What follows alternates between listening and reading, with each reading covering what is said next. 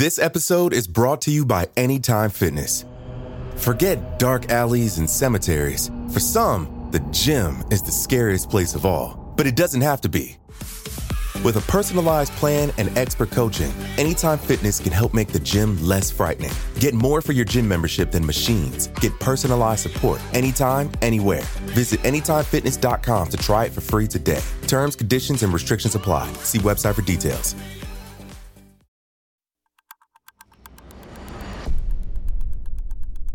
Today is Sunday, January 10th, 2021. On this day in 1645, the Archbishop of Canterbury, William Laud, was beheaded in London.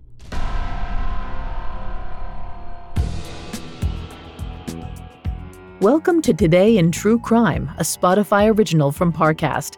Due to the graphic nature of today's events, listener discretion is advised. This episode includes dramatizations and discussions of executions that some people may find offensive. We advise extreme caution for children under 13. Today we're covering the execution of William Laud, the Archbishop of Canterbury. Let's go back to London, England on January 10th, 1645.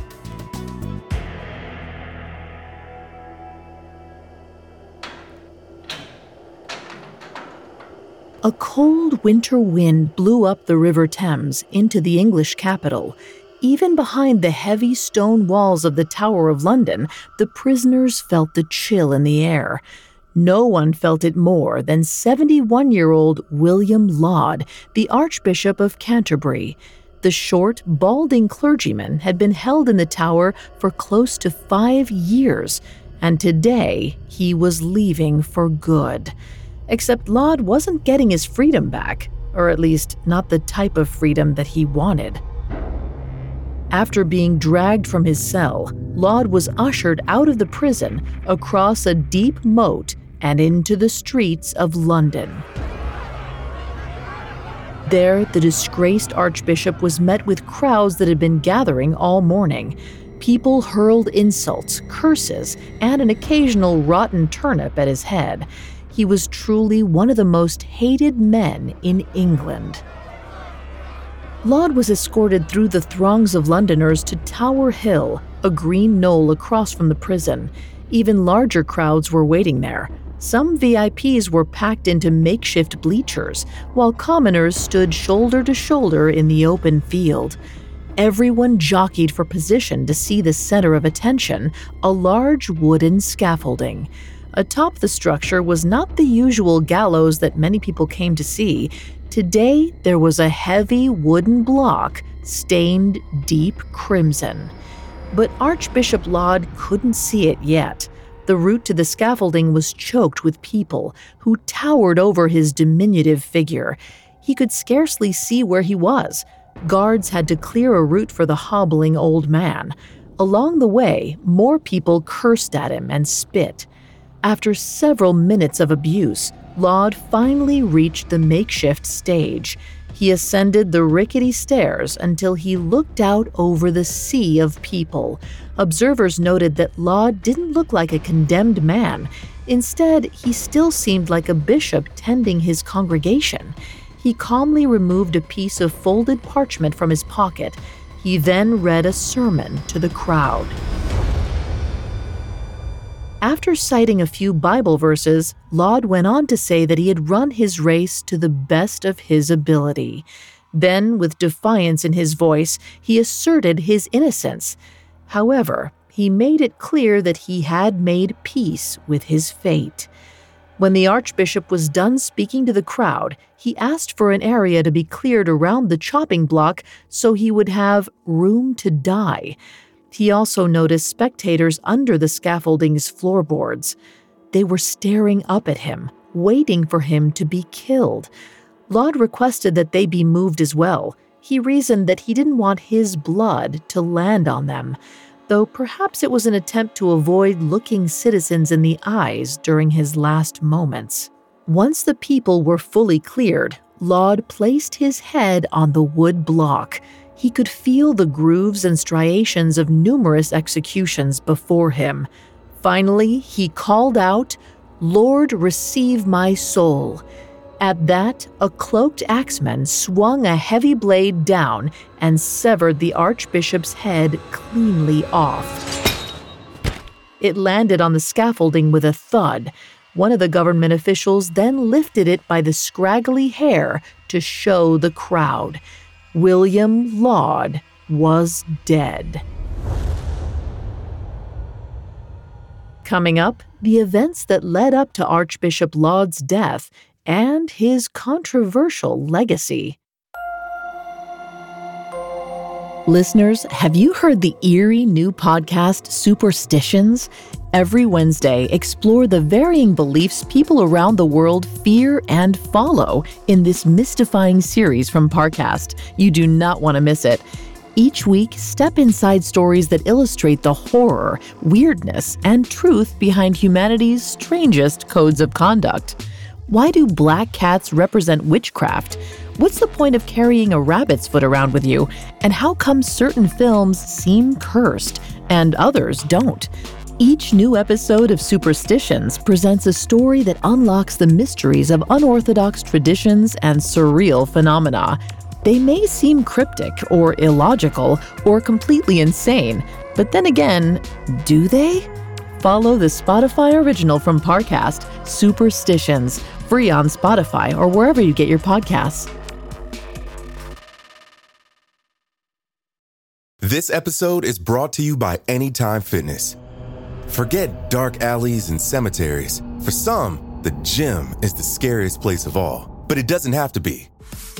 With a personalized plan and expert coaching, Anytime Fitness can help make the gym less frightening. Get more for your gym membership than machines. Get personalized support anytime, anywhere. Visit AnytimeFitness.com to try it for free today. Terms, conditions, and restrictions apply. See website for details. Now back to the story. It was January 10th, 1645, in London, England the headless corpse of 71 year old Archbishop of Canterbury, William Laud, lay across the chopping block. His severed head was displayed for the crowd to see. Hundreds of spectators cheered and whistled.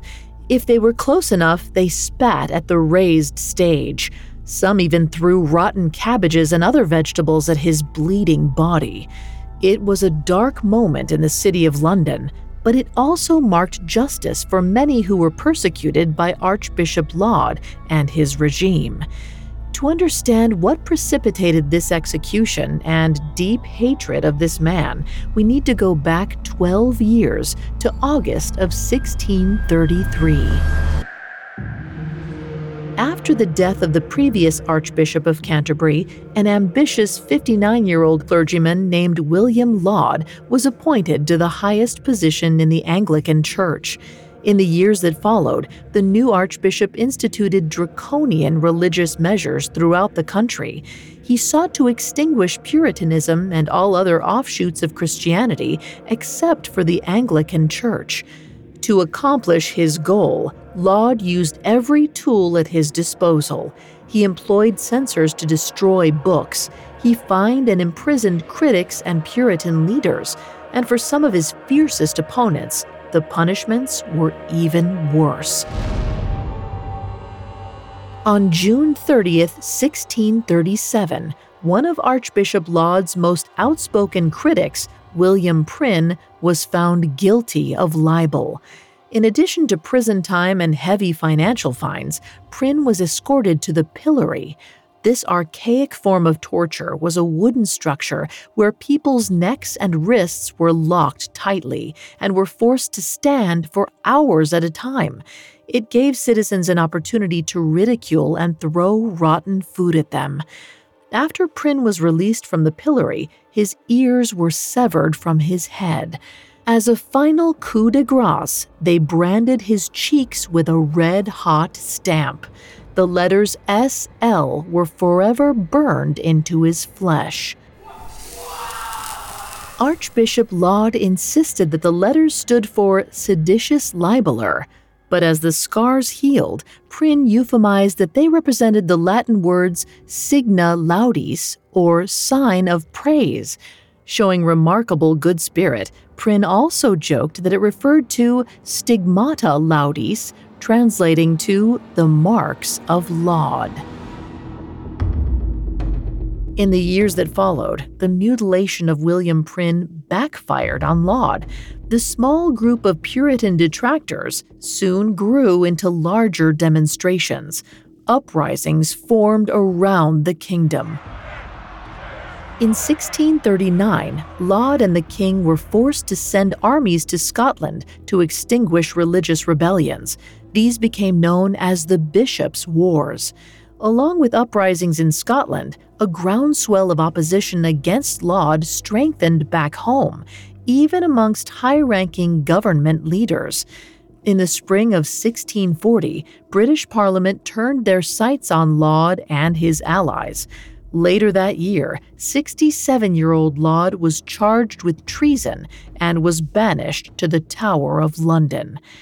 Not long after, in 1641, Laud's main ally, the Earl of Strafford, was sentenced to death and executed.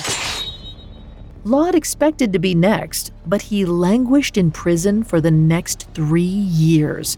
During this time, the majority of England was occupied with the outbreak of civil war. With bigger issues than an old clergyman on their minds, many government officials forgot about Laud he might have served out the rest of his life in the tower if it hadn't been for one figure from Laud's past. In 1644, William Prynne, his cheeks still scarred with the letters SL, spearheaded a trial against Laud. Prynne and a team of prosecutors laid out their case against the Archbishop. They provided evidence and testimony from multiple witnesses. And yet, it was not enough to convict Laud. It seemed like the Archbishop might go free. But in the months that followed, Parliament decided on a new strategy for punishing the old man. They abandoned the traditional trial process and enacted a bill of attainder. The bill nullified the Archbishop's civil rights, confiscated his titles and property, and more importantly, sentenced him to death. After Laud's execution, history books were not kind to the Archbishop. They condemned him as an example of unchecked religious power and a cautionary tale against censorship and religious intolerance. His lasting legacy is a powerful example that no one is above the law, even those who enforce them.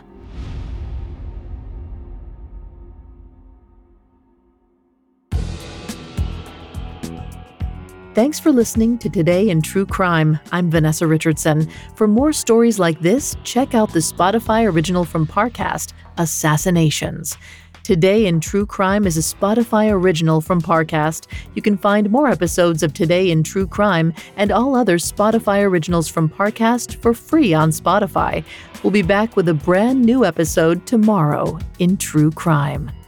Today in True Crime is a Spotify original from Parcast. It is executive produced by Max Cutler, sound designed by Juan Borda, with production assistance by Ron Shapiro, Carly Madden, and Bruce Katovich. This episode of Today in True Crime was written by Adam De Silva, with writing assistance by Alex Benedon and fact checking by Cheyenne Lopez. I'm Vanessa Richardson.